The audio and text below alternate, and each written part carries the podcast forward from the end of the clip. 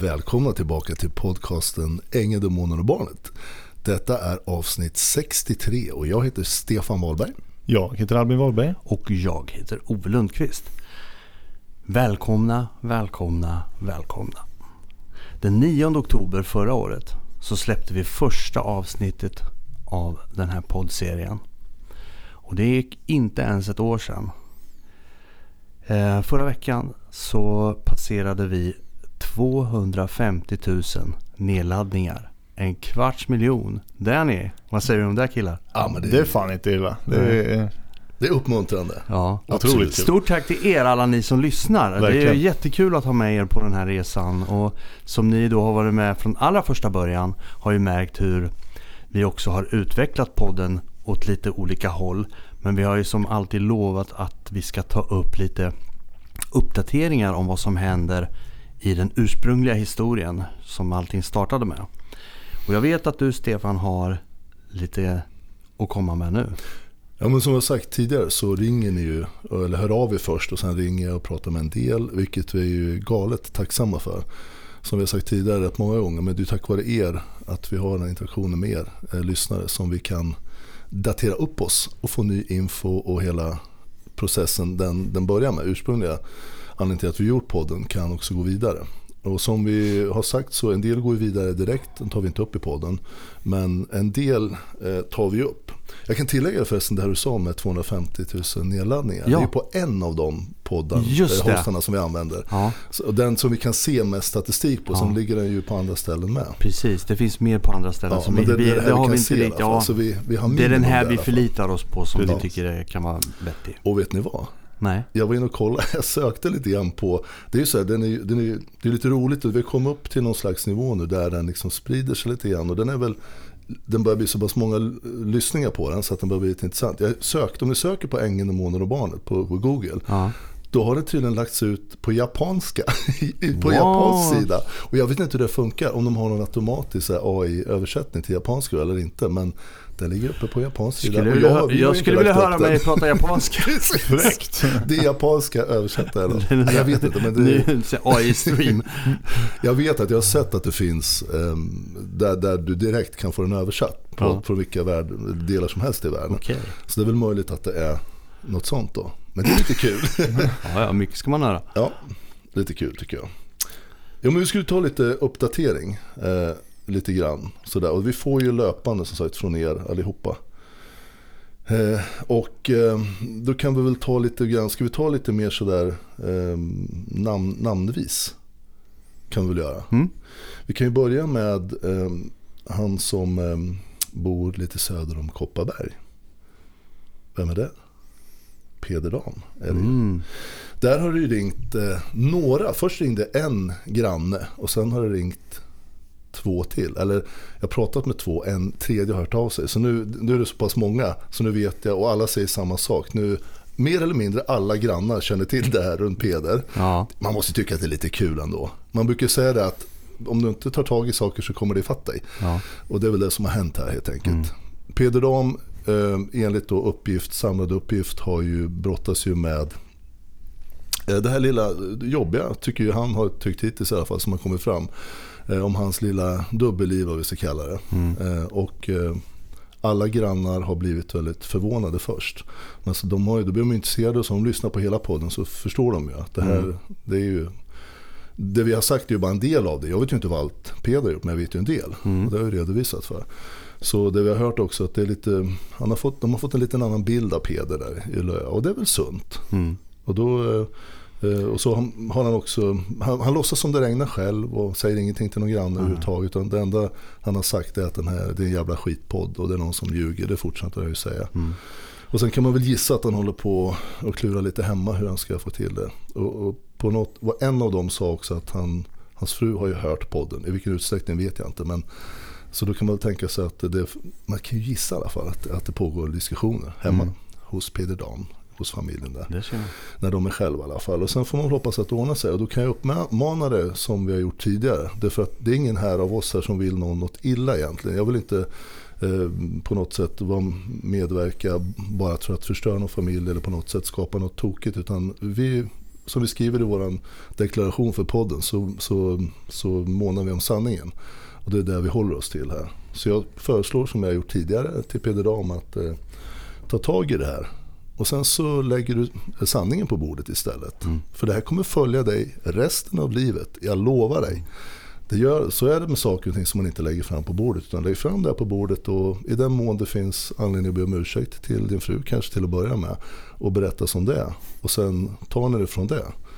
Eh, det är med rekommendation, för annars kommer det här inte bli något bra. För saker och ting som du inte gör upp med, som du har gjort, som du döljer och ljuger om, det kommer bara växa med åren. Så enkelt är det med det. Jag tänkte jag ska flika in här nu och påminna alla lyssnare om att eh, i tidigare avsnitt så nämnde jag att jag hade träffat en polis, eller före detta polis, som hade då begått brott. Eh, han hade stulit eh, narkotikaklassad medicin och narkotika ifrån eh, ett förråd.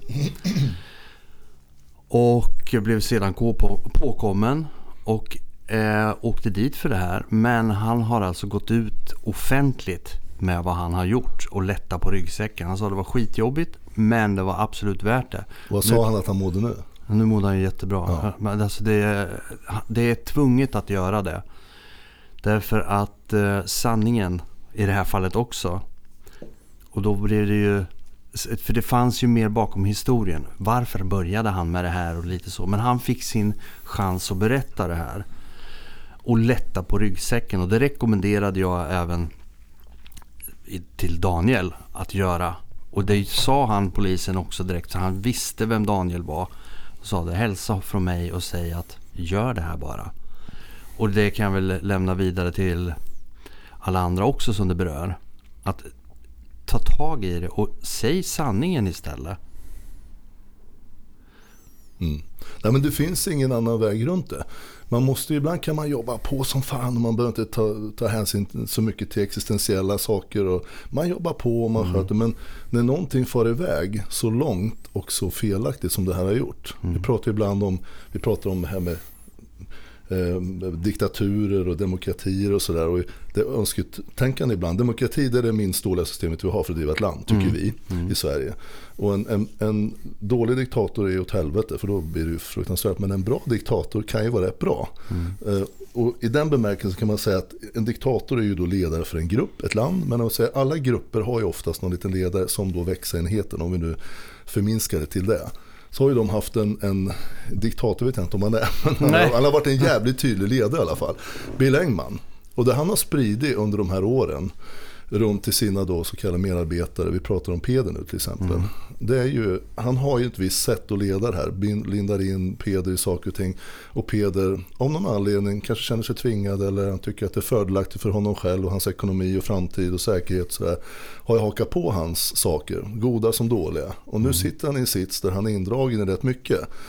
Och där då, ironiskt nog, Bill har hoppat av. Så han är inte med i styrelsen längre. Nej, det där var ju lite intressant. När vi ändå är där så kan ja. vi ju ta det igen. Du hade ju fått, och jag vet inte hur, du hade väl hittat det på alla bolag kanske? Eller någonstans fått utdrag. Eh, hur den befintliga styrelsen ser ut idag. Mm. Och eh, vilka var det nu igen?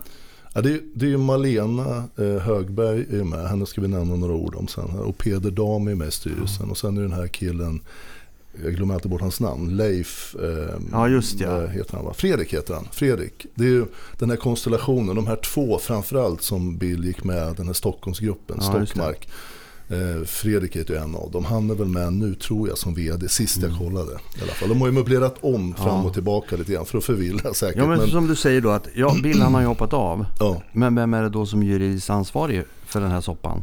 Ja men alltså en styrelse är ju, är ju mm. ansvarig i första hand för ett bolags beslut och allt det de gör, ekonomi. Och det är de som ska beviljas då eventuell ansvarsfrihet mm. vid en årsstämma och sådär. Men eh, så Bill har ju liksom dragit sig tillbaka. Och det officiellt och det de pratar om nu det är att han har gjort det därför att han är, han, är, han är inte bra att ha där eftersom podden har kommit ut och en hel del sanningar har kommit ut. Och socialtjänsten har ju då fått uh, lyssna mycket på det här och det har det har blivit lite beklämmande för växenheten och det förstår jag och det ska det ju vara. Men då istället för att göra upp med det här och försöka göra upp med mig, kanske gå ut med något slags statement, vad som helst, säga någonting som kan göra det bättre. Säga att det har blivit tokigt men nu kommer vi göra det, vad som helst. Mm. Gör upp med det förflutna, så gör de inte utan då backar de undan Bill för att han, han liksom, hans namn börjar bli lite, det börjar bli lite jobbigt att ha honom som tätfigur i själva bolaget. Men mm. han äger ju fortfarande bolaget. Men bara att han har steppat ner så när man tittar på eh, styrelsen så är han inte med. Men tittar du på verklig huvudägare så är han fortfarande med. Så det, han, det, här är väldigt medvetet bara för att få bort honom och säga att nej, men det är inte Bill som har med växenheten att göra längre. Det är så de nu marknadsför eh, växenheten. Intressant. Ja, det är intressant. Så, mm. och, och sen tydligen så har, eh, enligt en som är nära där, så tycker Bill att det är lite jobbigt det här. Och den här som jag pratade med, han frågar Bill direkt. Vad fan gör du inte upp med Stefan för? Och då kan han inte svara på det. Nej. Utan det bara, vilket är ju ett val man kan mm. göra. Ja. Men det är inte det smartaste valet tycker jag. Jag tycker det är bara korkat. Jag mm. överlever ju ändå men det hade ju varit lämpligt för honom. Det finns ju rätt mycket att vinna. Mm. Um, av alla möjliga anledningar. Um, och det är klart att så länge en sån här podd ligger ute, vilket vi tänker låta den göra så kommer den ju alltid finnas kvar. För vem som helst som är nyfiken och höra på vad som händer och vad Bill är för figur. Och, Peder Dahme i det här fallet, så mm. det är bara att lyssna på podden. Men, men lite uppdateringar om Malena Högberg också. Hon, hon och Peder och Fredrik med för den delen eh, har ju nu, det har bestämts i kretsen, växelkretsen att de ska eh, marknadsföra. De har ju fått sämre siffror. De var ju nere ett tag på, de har ju halverat sin omsättning. Och nu har det tydligen pratats om, och det har pratats om ett länge, att Växa ska eventuellt säljas till ett större bolag. Mm. Men det kan de inte göra nu, för nu har de ju halverat, eller hade gjort det i alla fall för ett tag sedan. Så nu, det de gör nu, det är att de försöker ringa runt till allt och alla och placera upp alla klienter som de blir erbjudna från de socialtjänster de har kvar. Eh, många socialtjänster har ju, eh, på grund av podden väldigt mycket, vad jag har fått höra, eh, sagt nej till samarbete med Växa. Mm. De vill inte samarbeta med Växa längre. Men då har de de, vissa är kvar och de fortfarande tror ju på Bill och sådär.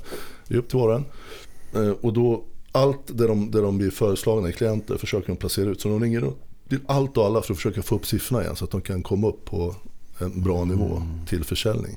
Och eh, Malena jobbar tydligen intensivt, så hon har ju en liten del i Växa nu och Peder också, enligt vad jag förstår. Man kan inte se det eftersom de är minoritetsägare.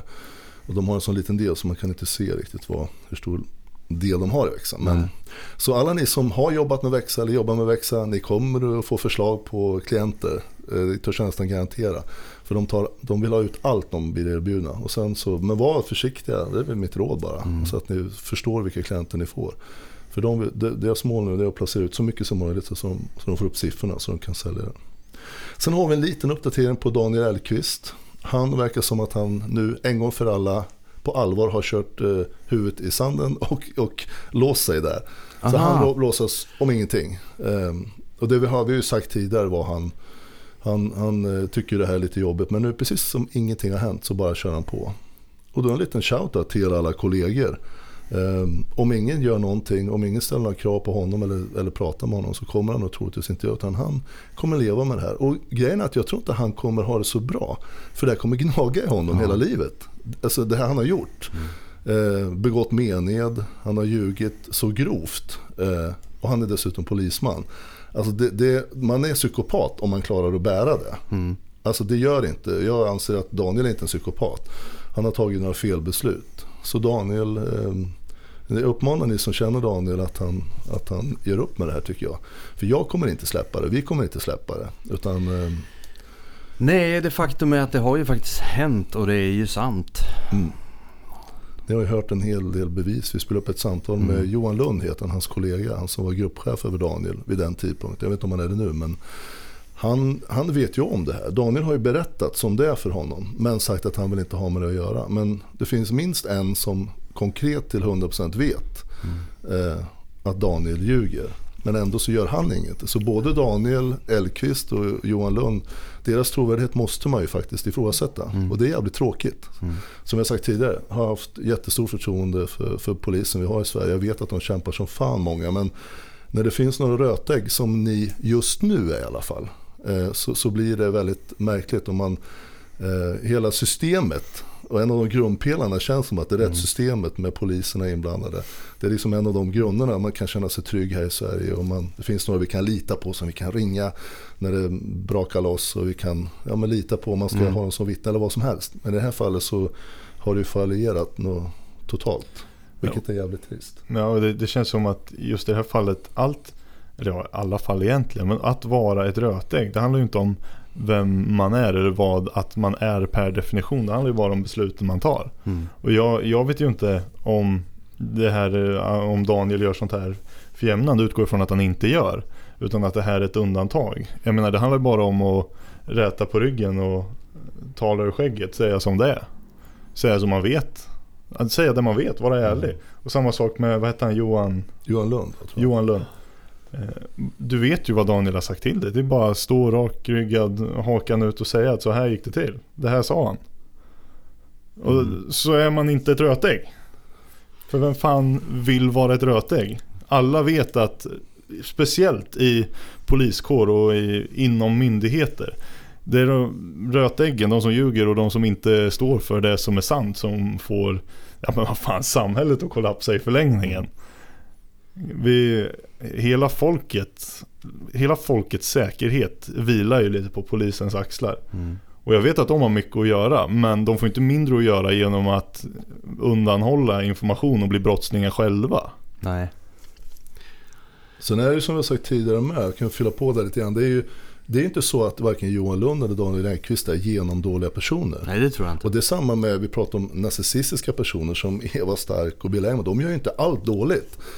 Över- Det beror väl på lite omständigheter var de befinner sig. Så, Utan det är ju i de sista detaljerna det avgörs väldigt mycket. När det börjar bränna till. Vem är du egentligen? När någon är beroende av att du pratar sanning eller att du står för något ord du har sagt. Det är där du ser det. Det kan gå som det gick med Eva, 6-7 år. Utan att man egentligen har några större anledningar att och liksom tycka att det är konstigt. Sen plötsligt när hon får chansen, då drar hon loss och visar den här sidan som är hemsk. Och det är samma med Daniel. Jag vet att han har gjort um, mycket bra. Han är, jag menar, pysslar om sina föräldrar och är, är bra på alla andra sätt. Men det här är ju, det, det liksom förstör ju allt. Det, Ja. det är bra Daniel. Och det kommer du göra ända tills den dagen, den sekunden du börjar prata. Och jag kommer inte säga, ah, titta vad jag sa, det är inte det det handlar om. Det här är mycket för din skull. Jag tänkte för fan. säga det, det är ju mest för hans skull. Jag har sagt det, jag har tyckt vrålbra om Daniel och jag har inte liksom ändrat mig totalt sett. Jag bara tycker att det här är jävligt tragiskt för alla inblandade. Men bara det att Daniel är den som kan ändra på det. För du är faktiskt polis, som jag sagt tidigare. Och med den makten faktiskt en polis har, den du har fått, varsågod, nu är du färdig utexaminerad i Blå hallen och allt vad det är för någonting. Nu har du det här, nu är du polis. Det är bland det finaste och mest ansvarsfulla man kan ha. Jag tänkte säga, med det kommer ett ansvar. Ja, det gör ju det. Och som sagt, jag har sagt det förut med. Fan, vi pratar om dina, ditt barn här, dina barn som kanske får fler här. Fan, vill du inte vara den som, när, när ni var så här små, då hände det här. Men jag beslutar mig för att göra det rätta. Därför att det ska man göra och så vill jag att ni ska leva också. Värna om sanningen, stå för den och ibland ta ett jobbigt beslut. För jag har aldrig gjort dig någonting Daniel. Du vet att vi båda varit, nu pratar jag direkt här lite grann, vi båda varit jävligt lurade av Eva. Eh, Och det har varit en olycklig jävla soppa av alltihopa. Men det, det kanske är dags att fundera på vad du ska göra. Fortsätta leva så här med den här lögnen som kommer följa dig i all evighet. Om du inte gör upp med den. Det är bara så det är. Ja. Sen har vi en liten uppdatering på Eva Stark lite grann. Fått lite info om den här soppan hon dragit in sig i med den här stackars handelsmannen, handelsmannen, handels, Handelsträdgård eller Ja, vad? handelsträdgården, han som äger den. Ja, som gjorde de här töjerna åt henne. Och hon har nu tydligen bestämt sig för att sagt att det är ingen idé han hör av sig utan det ska avgöras i rätten där. Och då förlitar de sig på sin jurist då antar jag. Mm. Eh, Som vi tidigare kallat trippelmördaren som ska hjälpa henne. Och eh, vet inte hur riktigt det förhållandet funkar men hon har ju tidigare hotat med någon att han inte skulle höra av sig för att då kommer hon få prata med trippelmördaren. Och säga det bara om sin jurist, det är jävligt märkligt. Jag tror att Ja, han, det där är- han som vi kallar för trippelmördare, jag tror inte han vill bli kallad det. Jag tror han vill bli kallad det namn han är, att han är jurist och vill liksom eh, jävligt respektlöst och väldigt korkat tror jag, tycker jag, Mm. av Eva och kalla och hota med hennes jurist som, som trippelmördaren. Men men, nu har vi nämnt det namn här också. Mm. Men som sagt, det är ju, han har ju själv även gått ut, han finns ju att lyssna på en podd Ja. i, i P3. Så han, på eget initiativ har han ju gjort den här podden och pratat om sin historia. Så det är väl inget konstigt så, tänker jag. Men den fortsätter i alla fall och hon tänker inte betala de här tröjorna som hon har fått så fint uppsatt. Och sen har hon tydligen, hon var ju bilhandlare ett tag. Den, den har dramatiskt flyttat därifrån. Anledningen vet vi inte. Är det någon som vet något om det mer så får ni gärna höra av er. Det gick tydligen väldigt snabbt. Alla bilar försvann därifrån och hon är numera inte då bilhandlare. För hon hade ju det tillsammans med någon man, mm. ingen man. Eh, Bill Engman, han har varit inne lite grann på. Han, eh, han håller sig undan nu mest och mår faktiskt lite inte så jättebra. Och det kan man väl säga att det är väl inte så konstigt kanske. Med tanke på att med podden och det vi har, mm. har berättat här. De sanningar som har kommit fram har väl gissningsvis påverkat honom lite grann. Han försöker nu hålla en extremt låg profil. Um, och man får hoppas att han kanske tänker efter och, och gör rätt. Mm. Och socialtjänsten har, ju, har vi fått under, nu har vi inte, det är några veckor sedan vi tog upp det sist kring växenheten. Men fler socialtjänster har bestämt sig för att inte samarbeta med växenheten. Mm. Så nu finns det ju nästan 300 socialtjänster i Sverige, kommuner. Så det är klart att det finns eh, Det finns något av. Det finns eh, mm. lite marknad. Så att mm. det, de, de jobbar ju, de håller sig säkert flytande så. Men för alla er som jobbar på socialtjänsten så rekommenderar jag er att lyssna igenom podden. Och sen gör er en egen bedömning. Lyssna inte på Bill Engman. Det råder jag er i alla fall. Mm. Lyssna inte, i alla fall bara på Peder Dam och lyssna inte bara på Malena Högberg. För de är, man kan säga, minst sagt jäviga. Man kan säga så här, om det vi säger och det jag säger i podden stämmer, då förstår ni varför de säger det de gör. Är ni med? Mm. Det är rätt enkelt. Och gör en egen bedömning. Och jag månar, i det här fallet månar om de klienterna som ska faktiskt få den hjälp som, de, som ni hoppas att de får. Alla ni socialtjänster som jobbar med klienter. Alltså vi har ett fantastiskt system där det utgår en ordentlig ekonomi för att de ska få riktigt kvalitativ bra hjälp. Men då ska de få det också tycker jag. Mm. Och det upplever jag att så var det inte i alla fall, långt ifrån i alla fall, när jag jobbade med växenheten. Och det är det jag har redovisat för. Mm. Utan välj hellre andra aktörer som, eh, som har sin verksamhet på ett annat sätt. Eh, ja, jag tror att du hade en liten tanke om vi ska gå in på lite avdelning två här Ove. Ja, jag har faktiskt, släppa. Eh, eller ja, jag tror inte bara det är jag utan det är rätt många fler som har följt media och sett allt det som händer i Sverige och har gjort under en längre tid. Det här med gängvåld och mord, det, alltså det här har ju eskalerat och blivit något helt vansinnigt. Eh, jag sa för 20 år sedan tror jag det var, kanske till och med mer, 25 år sedan. Att det, vi kommer få samma situation som det har varit i USA.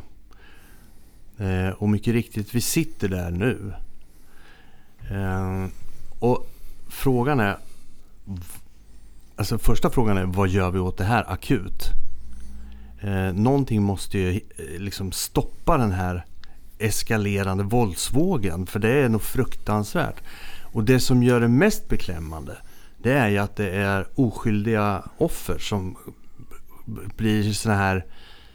Ja, de råkar vara i vägen. Hamnar i korsrädden. Ja. Nu senast var det ju en äldre blind man som satt på en krog. Han stamgäst där. Och eh, hade ingenting med saken att göra. Han kunde... Ja, han råkar bara vara på fel plats vid fel tillfälle. Eh, och det har ju varit tidigare också offer som har varit oskyldiga. Och sen nu det här när de börjar, de här gängen då börjar ge sig på anhöriga. Som kanske till och med har tagit avstånd från sina släktingar eller barn eller vad det nu är inte vill ha med dem att göra så länge de håller på med kriminell verksamhet. Så blir de utsatta därför att de är anhöriga. Så det här har ju gått ifrån att det är personligt till att det blir väldigt personligt som man ger sig på i nästa steg. Det här är ju jättemärkligt. Ja, men jag tycker det är jävligt otäckt. Jag har ju varit med några år. Du och jag har varit med lite längre än Albin. Men de har sett hur Sverige har varit och hur det har utvecklats och vart vi liksom, vad fan är vi på väg? Mm. Det blir, från år till år så blir det bara värre och värre. Det har eskalerat det här med mm. våldet. Och härom, och härom veckan, förra veckan jag hörde på nyheterna att det, det, var, nu hade vi passerat mer än en skjutning per dag. Och då känner jag bara, här när jag var liten så fanns ju inte det här. Nej. Alltså det fanns inte överhuvudtaget. Var det en skjutning per år kanske? Det var så konstigt, så ovanligt så att det var inte klokt. Nästan så i alla Mm. fall, Ja, på, den, på den nivån. Och det, det bara, man måste ju ändå våga ställa sig frågan utan att, eh, för det är ju sånt här känsligt ämne att närma sig. De som, jag var inne på det förut, statistiken, vilka är det som gör de här skjutningarna? Vi måste ju våga titta på det. Mm. Är det rödhåriga eller är det de som bor i Lidingö eller är det någon annan eh, gemensam faktor med dem? Och ni förstår säkert vad jag syftar på lite grann. Men vi måste våga och titta på vilka det är som skjuter. Om vi ska överhuvudtaget kunna förstå vad som händer även någonstans och sen nästa steg kunna göra någonting åt det. Jag har lite jämförstatistik det här med som jag tog upp som jag faktiskt mår jävligt illa när jag ser den våldtäktsstatistiken som BRÅ, Brottsförebyggande rådet har eh, kommit ut med. Det, det, det är lite samma där också. Det finns ju vissa grupper som är överrepresenterade. Mm. Och varför är det så? Vi måste våga prata om det utan att någon eh, vänstermänniska, vilket inte är fel om man är på vänster politiskt sett, men det brukar vara så att säga att man är rasist, högerrasist och sådär. Nej, det är vi inte, utan det är, vi har ett problem här där folk dör. Är vi intresserade av att göra någonting åt det eller är vi inte det? Jag är väldigt intresserad av att försöka luckra upp det och se vad vi kan göra åt det. Och sen får vi se vem, vems fel det är. Och, vad vi, men det spelar ingen roll. Vi måste akut göra någonting åt det. För jag vill inte att jag vill inte dö själv. Jag vill inte att mina barn ska dö eller de är runt omkring mig. Jag vill inte att någon i Sverige ska behöva dö. Nej. Det är som ni säger, nu har det ju bara blivit en situation där där det blir många som dör som inte är meningen. De åker bara med i farten. Därför det skjuts och de åker i bilar och de skjuter på byggnader. Du vet inte vem som står bakom fönstret och, dör, och väggen och sådär. Sprängningar. Och det också. Mm. Och det här har ju, och det lustiga är att det är på flera olika orter. Mm. Det är ju liksom Norrköping, Stockholm, eh, ytterområden. Mm. Det är eh, Linköping. Var det senast. Mm. Och eh, där blir det ju på random. Det finns en måltavla. Men det finns så många oskyldiga. Mm. Och är det inte lite så att eh, risken är ju stor att det blir fler oskyldiga än en ensam, eh, ett ensamt offer. Framförallt de här sprängningarna. Det, Alla det som är ju en och kalkyl går. de räknar med att ja, vi spränger här men då får liksom... En sprängning eh, diskriminerar ju ingen. Står i vägen, står i vägen.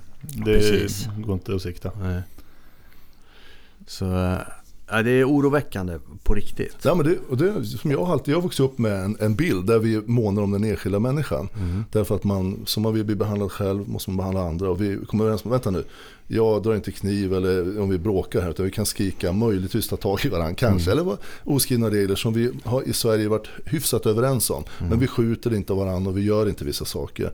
Men allt det där är ju borttryckt nu. Nu, nu, nu kan ju hända nästan vad som helst när som helst. Allt våld har ju skruvats upp till 11 liksom. Ja. Det, Och, och är det, allt funkar. är det någonting som har hänt no, något konstigt i Sverige plötsligt?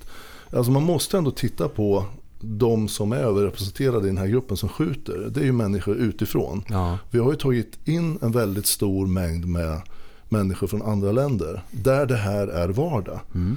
Om man då som, jag riktar mig nu åt politikerna som styr landet. Om man nu ser det här som politiker och bestämmer att jajamän, vi ska ta emot, vi ska öppna våra armar eller vad de sa, Reinfeldt och Stefan Löfven här i, nästan efter varandra i samma, samma anda. Att, att bara ta in utan att ta ansvar för det här och förstå, klarar vi saker och ting utan ställa sig den frågan. Det här är, det är en intressant fråga för där har, det här är någonting som jag har stört mig på jävligt länge. Och det, nu, nu riktar jag kritik mot regering och alla de beslut man har fattat. Eh, det här har ingenting med invandraren själva att göra. Jag ser dem som mera som ett offer för eh, svensk eh, misshandel av regeringen. Därför att de hamnar på, de får inte det, Claudio berättade när han var här senast om att han blev mottagen och det, var, det fanns liksom uppstyrt för att lotsa in en invandrare in i svenska systemet. Här, vi hjälper dig och sen blir du självgående. Och han har varit självgående ända sedan han var tonåring. Han liksom kom ju in i skolvärlden och alltihopa och lärde sig svenska och liksom fatta vad han behöver ta ansvar för själv. Det händer inte därför att nu packar man in men man tar inte hand om det. Det blir ju, vad ska jag säga, Det blir som ett jävla djurpark eller sol. Man bara packar in folk och så får de bara där. Och sen, ja, du ska lära dig. finns inte. Nej, den finns inte där. Och så säger det, man, det är inte bara att den är dålig, den finns inte. Sen finns det en tanke om att jo, men man måste lära sig svenska. Ja, absolut, det tycker jag också. Men se till då att de gör det. Därför att om man inte kan språket, om jag skulle flytta till Italien och jag inte lär mig italienska utan jag går omkring och bara antingen anlitar en tolk eller att jag klarar mig på engelska för några italienare kan knaggla engelska men det, vi kan kommunicera nästan. Men om jag skiter i att lära mig språket, då står ju jag utanför samhället på en gång. Jag kan inte prata med myndigheter, jag kan inte prata med olika vad ska jag säga, butiker eller socialtjänsten eller arbetsförmedling. Om alla, allting. Man blir ju på ett sätt eh, man blir handikappad. Då tittar vi på de vi har tagit in i Sverige som faktiskt har hamnat där om de då blir utstötta redan från början, att de inte får det stödet, vad gör de då? Ja, de måste ju överleva. Ja, de kan gå på bidrag. Men det kanske inte täcker allting. Det kanske inte är så höga bidrag heller. Alltså folk får ju för sig att de har hur mycket pengar som helst. Jag tror inte det. Jag är ytterst tveksam. Och, och bidrag som koncept är ju en jävla plåsterlösning för att få någon att klara sig. Det är ju en det, temporär lösning. Att en person får bidrag bygger på att en annan person klarar sig. Och man klarar ju bara x antal stycken som får bidrag. Och helst ska de inte få bidrag så länge bara tills de klarar att mm. försörja sig själva. Och det får vi hoppas att många mm. Jag har ingen statistik i huvudet på hur tidsramarna för hur länge någon i genomsnitt behöver bidrag efter att de kommer hit. Men... Då ställer jag då en fråga till världen kan vi säga. Alltså, världen. Till världen. Alltså, om man nu inte får eh, så man klarar sig, vad gör man då? Ja, man kan ju sätta sig och tigga. Det är väl ett alternativ. Det andra är att bli kriminell. Därför att du får inget jobb om du står utanför eh, samhället. Du har inte språket. Du kan, inte, du kan ha en jävligt bra utbildning från början. Men du kan inte applicera din, dina kunskaper för att du har inte språket. Det gör ju det att du får ett problem och blir utstött ur samhället. Eller du hamnar på sidan av mm. samhället. Mm. Då är ju den kriminella banan den snabbaste vägen att få lite inkomst. Ja, är det konstigt? Nej. Nej men det är det ju inte. Nej. Nej och jag, jag vill understryka här för alla lyssnare som, tycker, som inte är ett fan av den här diskussionen. Det här handlar inte om alla invandrare, långt ifrån. Nej, nej, nej. Det finns så enormt mycket bra invandrare så det är löjligt. Absolut. Problemet är att det är för många som inte är bra. Ja, det, och det, det är ju inte deras fel egentligen. Nej. Utan felet ligger, och det ska ni komma inte. ihåg när jag säger det här. Det är inte invandrarnas fel och det är inte de som är själva problemet. De blev problemet på grund av att staten skapade ett problem genom ja, att inte ta exakt. ansvar för det man har tagit in. Exakt så det är. Det är precis så det är. Du kan ju inte säga välkomna hit, alla ni får komma hit nu, kommer hit. Och sen lever de några år i Sen får de sitta i väntrummet. Och så kostar massa pengar och så säger man oj oj oj nu har vi problem här, ni är problem. Nej det var inte alls det utan det var de som sa välkomna mm. till alla de här utan att ha någon plan för. Det är som man kan ta ner på en liten skala. Om du ska hjälpa någon hemma, mm. om du är en familj på fem säger vi, två vuxna och tre barn. Då kanske möjligtvis att du kan ta in en, möjligtvis. Men det är ju ett jättestort ansvar. Ja. Det innebär att du måste planera in den här, den ska bo någonstans, den ska kunna bidra till familjens ekonomi inom mm. tid och sådär om den ska fortfarande bo kvar där. Det är inte så många som gör gör det. Men om man nu jämför, du måste ju se till att du har resurserna. Och du måste ställa lagom krav som också lock, lockgrejer som mm. gör att de är motiverade att gå framåt. Lära sig språket, vilket är så vansinnigt grundläggande. Du gav exempel på det här, man kan ju inte göra ett dugg om du inte behärskar språket. Nej. Det blir ju helt utanför. Och då drar man sig till de områdena där mm. samma nationalitet bor och så grupperar man sig i små minisamhällen mm. där de har sitt hemspråk och då lär de sig ju ännu sämre svenska. Där har vi ju en grogrund. Eh, jag träffar i mitt jobb väldigt mycket invandrare ska jag säga. Och jag träffar väldigt många bra invandrare som är så sjukt generösa och bra på alla sätt och vis och de gör allting för samhället. Men, ett, tu, tre så dyker jag på de här som säger Vadå, ska jobba? Nej. Det är också lite intressant tanke. Varför vill de inte jobba för? Jag har världens roligaste jobb. Jag älskar mitt jobb. Jag tycker det är skitkul att jobba varenda dag. Men om man, inte, om man har ett jobb som man hatar. Då är det ju tråkigt. Då kanske man skulle ta fundera på sig själv och titta. Vad vill jag göra? Och kanske styra upp en plan för att komma dit man vill komma. Och göra det man vill. Lev mm. din dröm då. då. Och jag tror alla kan göra det. Alla är inte gjorda för att göra det jobbet jag gör. Det finns de som är gjorda för att sitta på en fabrik och stoppa en limpa i en påse och, och sätta på en sån här clips. Nu vet jag inte om man gör så. då, Men, Heder åt dem så vi kan äta Ja, limpor. absolut. Jag säger Exakt. det. Det är Ja. fantastiskt att de människorna finns som tycker att det här är ett... Jag vill inte mer så här. Alltså, mm. Så, Alla är gjorda för någonting. Ja, och det liksom ligger ingen prestige i jobb. Jag, jag tycker inte det. Utan Nej. prestigen ligger nog i snarare att du är Bidra. stolt. Att du, ja, bidra, att du är stolt över det du gör och tycker att det är kul. Eller att du trivs med det du gör. Det är någonting som är, det är vackert på något sätt. Som jag kan ställa mig Mm. bakom. Men om du inte vill jobba eller om du inte kan jobba. Det är, det är två olika saker. För den som inte vill tar ett aktivt beslut själv att jag skiter i det här. Den som inte kan jobba gör det på grund av att den blir utesluten ur samhället på ett eller annat sätt. Men lär man sig, börja med att lära sig språket.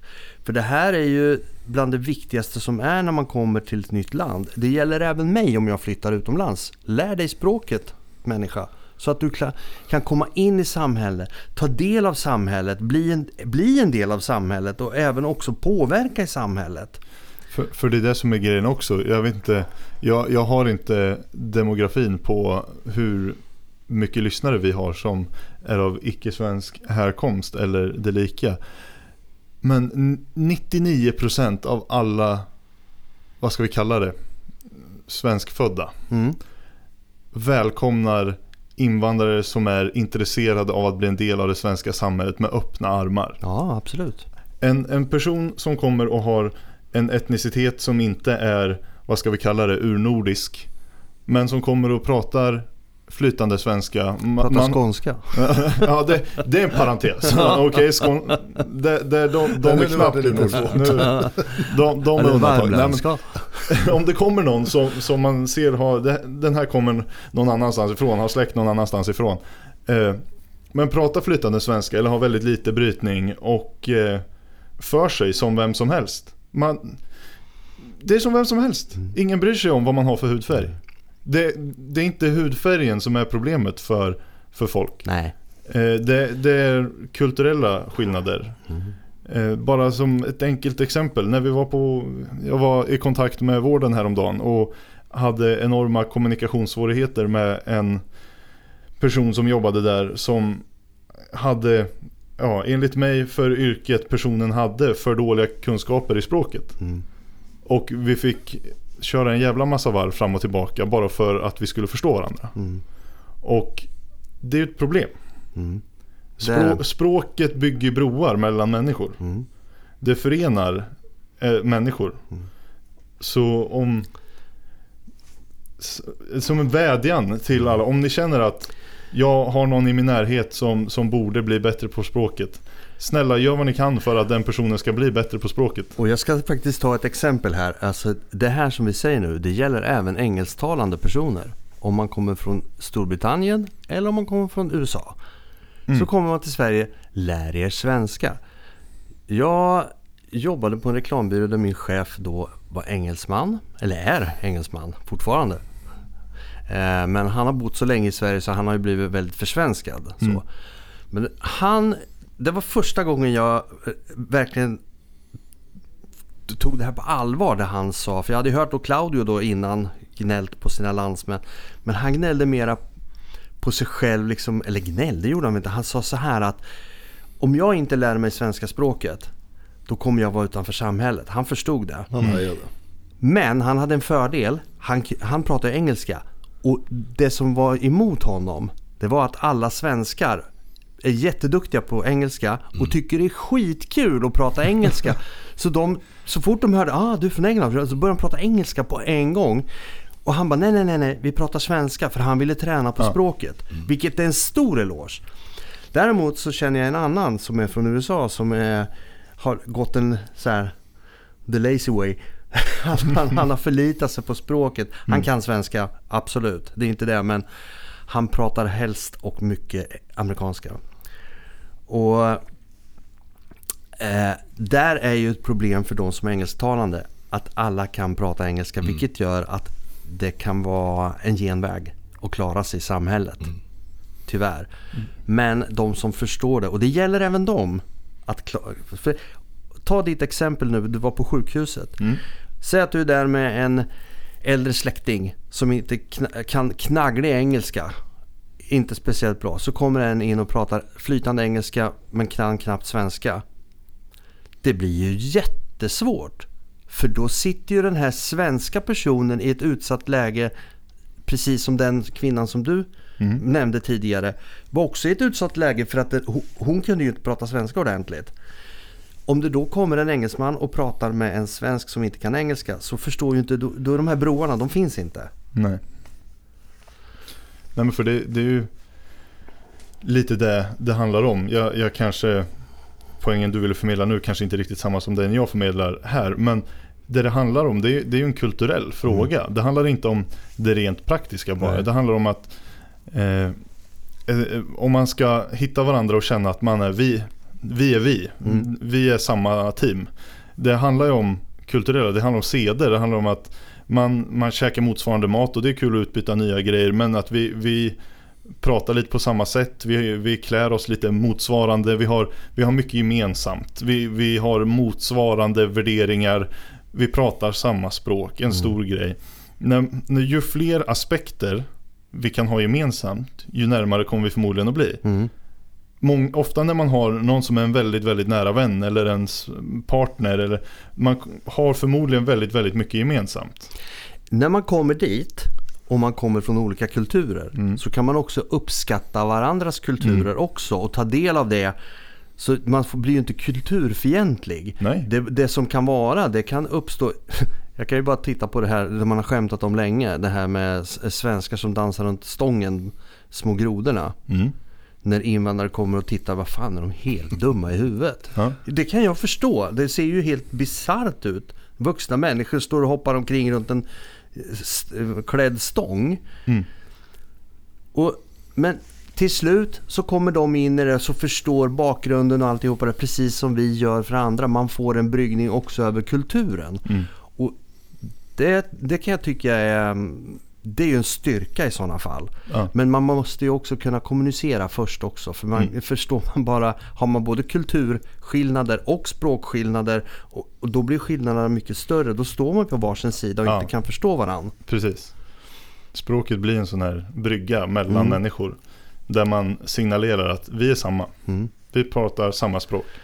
Och sen är det ju så här också, de som eh, är invandrare ska ju då ha hemspråksundervisning för att de har ju förmodligen fortfarande massor med släktingar kvar i hemlandet. Ja, ja, som det, de det är ska ingen som kunna ska prata överge med. sitt, sitt modersmål på Ja. det sättet. Det var därför jag frågade Claudio, när pratade du spanska senast? Mm. Ja, det, det blir ju inte så mycket. Så kommer du ihåg allt? Men det blir så att det släpper och kommer tillbaka. Och jag vet ju andra som har bott i Sverige väldigt, väldigt länge och inte pratat sitt hemspråk. De tappar ju det till slut. Mm. Och gör att, eh, det var en som var ifrån, nu ska vi se, var är de ifrån? Eh, Det är forna Jugoslavien i alla fall. Eh, Det var Jugoslavien de flyttade hit. Och jag, pratar man jugoslaviska? Jag kan inte de här språken. Men i alla fall, det språket hon hade då när hon var barn. Sen har hon bott i Sverige hela sitt liv. Och kommer knappt ihåg någonting. Föräldrarna har ju då gått över på att prata svenska. Men de har fortfarande kvar språket så de kan ju det. Men det är skillnader i an, andra, alltså den andra generationen. Och det värsta är ju om du är född i Sverige men du har utländska föräldrar som då kanske är ny, jag ska inte säga nyanlända men de har varit här en kortare tid. Där de inte behärskar svenska språket så du hamnar i en liksom språkkultur. Då ska du lära dig först föräldrarnas, eller föräldrarnas hemspråk och sen så svenska Sen visar det sig att du har massa släktingar, du har kusiner och allt möjligt där, du kommer ifrån, eller där föräldrarna kommer ifrån. Och så ska du försöka kommunicera med dem så kanske du inte har lärt dig språket. Det blir jättekonstigt. Ja, Jag, jag tänker ändå att det blir rätt naturligt. Om vi säger att föräldrarna då som flyttar hit, eller kommer hit som flyktingar. Mm. Och så får man barn här och som barnen kanske får båda språken. Både Ja. svenska och du, var det nu kommer ifrån. Irak eller var det är någonstans. Eh, och det, det är väl inte så. Då kan man ju fortfarande då, föräldrarna kan ju prata med de mor och farföräldrarna Mm. som är kanske är kvar. I många fall är det ju så. Men sen barnen då, sen, så småningom går ju de bort då före Ja. mor och farföräldrar och föräldrarna är kvar. Sen, jag menar, vill man då stanna i Sverige, vilket de flesta verkar vilja göra. Då är det väl inget konstigt att man lär sig svenska. Och, och ha respekt för rötterna, absolut. Men vad är viktigast då? Det är ju att lära Ja, sig men det det, det språket bor. där du bor och där du ska verka. Mm. För annars så, vi har ju varit inne på det, annars får du så många nackdelar i, i princip allting så fort du ska röra dig i samhället. Mm. Så det är väl en naturlig utveckling att man ändå eh, vad ska jag säga, vårdar sin historia, såklart har respekt Mm. för det, men ändå får det att fungera om man nu vill bo i Sverige. Mm. Annars kanske man eh, vill tillbaka då, ja men då får man väl flagga för det och det är klart att då blir det en annan sits. Men de flesta kommer ju hit och vill skapa en ny framtid här. Mm. Och såvida man nu inte vill skapa någon slags eh, flerspråkigt Sverige så att vi har fler språk på allvar här. Mm. Vilket ingen av oss vill här i alla fall. Och, Det känns som en opraktisk lösning spontant. ja, ja, jo men absolut. Som Men, kommentar på det. men, men, men vi kanske ska jobba för det. här. Ungefär som Kanada har ju hundra olika länder. Man ska, så, så kanske vi ska bestämma om 10-20 olika språk här. Kan det vara något? Nej, jag tror inte på det. Utan. Sverige är för litet för det. Utan Mm. vi, får liksom, vi måste se- titta lite vart vill vi att Sverige ska gå. Det är därför som vi tar upp det här lite grann. Åt vilket håll vi vill gå, vad, vi, vad är det för Sverige vi vill ha. Det är några saker som vi definitivt inte vill ha. Jag tror att vi alla är överens om det. Mm. Vi vill inte ha de här områdena. Som nu, I Örebro har vi till exempel, bland annat, vi har flera områden, bland annat Vivalla. Mm. Där bara sist jag hörde, nu är det kanske två, tre år sedan, då var det 80% som var också arbetslösa eller i ar- arbets, vad heter det, åtgärder. Mm. Att de var inte riktigt i arbete utan arbetssysselsatta. Ja, tränade. och det är, ju, det är ju helt oacceptabla siffror. Mm. Och det är klart att lever man då i ett område som Vivalla där kan man kanske prata mycket ja, hem, hemspråket därför att eh, alla sina, många av sina landsmän är samlade där också. Då, då blir det ju inte så mycket svensk träning heller. Det, då kommer det ju bara sakta mm, växa på något sätt. Man kommer inte åt problemet genom Nej. att låta det vara så. Så ni, till er politiker som faktiskt är helt ansvariga för det här. Så är det ju. Mm. Vi har ju valt några som vi tror på ska föra våran talan här. Gör det. Mm. Och till den nu, nuvarande regeringen med Ulf Kristersson i spetsen. De har ju många bra förslag. Se till för fan och, och genomför dem. Och ånga på här. Med det de gick ut med. Vad säger ni grabbar? Ja, jag tror vi ska lämna av med att säga till våra politiker. Gör något åt situationen. Skärp till er. Ja, skärp till er. Skärp er för fan. Ja. Nej, men, men, men gör det. Våga Det ta de här jobbiga alltså. besluten. Och de här Mm. jobbiga eh, snacket. som Jobbiga situationer kräver jobbiga beslut. Ja, men så, så är det. Ja. Hörni, Så hörs vi väl om en vecka igen va? det gör vi väl. Ja, Ha, om ha det gott. Ha det. Hej, tack, Hej. hej.